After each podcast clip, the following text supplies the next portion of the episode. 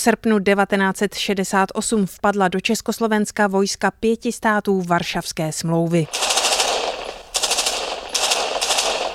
Nakonec zůstali jenom ti, co psali azbukou. 23 let nás bratrsky hlídali.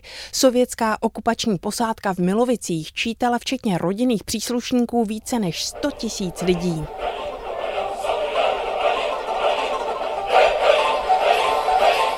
Ten vojenský prostor už tam byl předtím několik desítek let. Cvičila tam už československá armáda a sovětští vojáci ho se vší pravděpodobností znali. Jezdil jsem na cvičení a podobně. Dalo se očekávat, že lidé v okolí jsou zvyklí, byl to obrovský prostor, navíc velmi blízko Praze. No a především taky to bylo tak velký, že se tam dalo vybudovat moderní letiště, protiletecká obrana, vlastně úplně všechno. To letiště bylo dobrý i kvůli utajení. Oni tam vlastně mohli si lítat sponí se Sovětským svazem, aniž by do toho někdo z československé strany mluvil. V podstatě tam mohli dělat, co chtěli. Říká Libor Svoboda z Ústavu pro studium totalitních režimů. Pro středočeské obce znamenal pobyt vojsk obrovský problém. Obce nebyly natolik lidí zařízené. Scházela voda a hromadily se odpadky. Samozřejmě tak v těch počátcích nikdo je tu rád neměl. To je fakt. Na druhou stranu ale postupem času se přece ty místní lidé začali zžívat s těmi vojáky.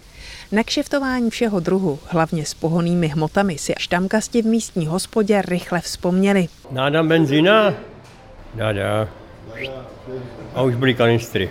Dostávali zboží, který my jsme normálně v krámě nekoupili. A milovičtí se k tomu měli šanci dostat? Jo, nahoře. Tam byla masná, ona tady těch starosedlíků moc nebylo v té době. Tam byl v baráku třeba jeden Čech a všechno Rusáci. Oficiálně se mluvilo o družbě a přátelství. Hospodské rvačky byly ale na denním pořádku. Pobyt sovětských vojsk si vyžádal stovky lidských obětí. Velká teda většina, podotýkám, těch středočeských obětí byla v důsledku autonehod, některé byly teda velmi tragické, třeba v Benešově zahynuli při autonehodě, při kolizi se sovětským vozidlem tři muži opravdu tragickým případem byl pan František Kluc od Rakovníka, který byl zastřelen sovětským vojenským zběhem, který mu ukradl auto. Takže těch případů takových bylo celá řada po celé republice. Ten středočeský kraj nebyl vůbec výjimkou. Dnes se po okolí Milovic místo tanků prohánějí zubři a divocí koně.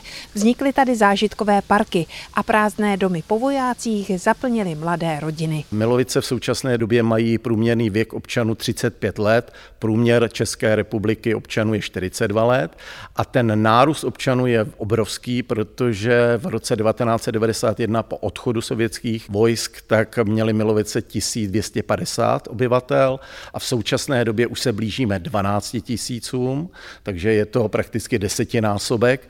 Říká starosta Milovic zahnutí Ano Milan Pour. Temné období připomíná třeba Mordova Rokle, kde Sověti vybudovali třípatrové podzemní velitelské stanoviště letectva. Dříve byla nepřístupná, dnes se mu můžete zamířit kdykoliv. Bára Kvapilová, Český rozhlas Region.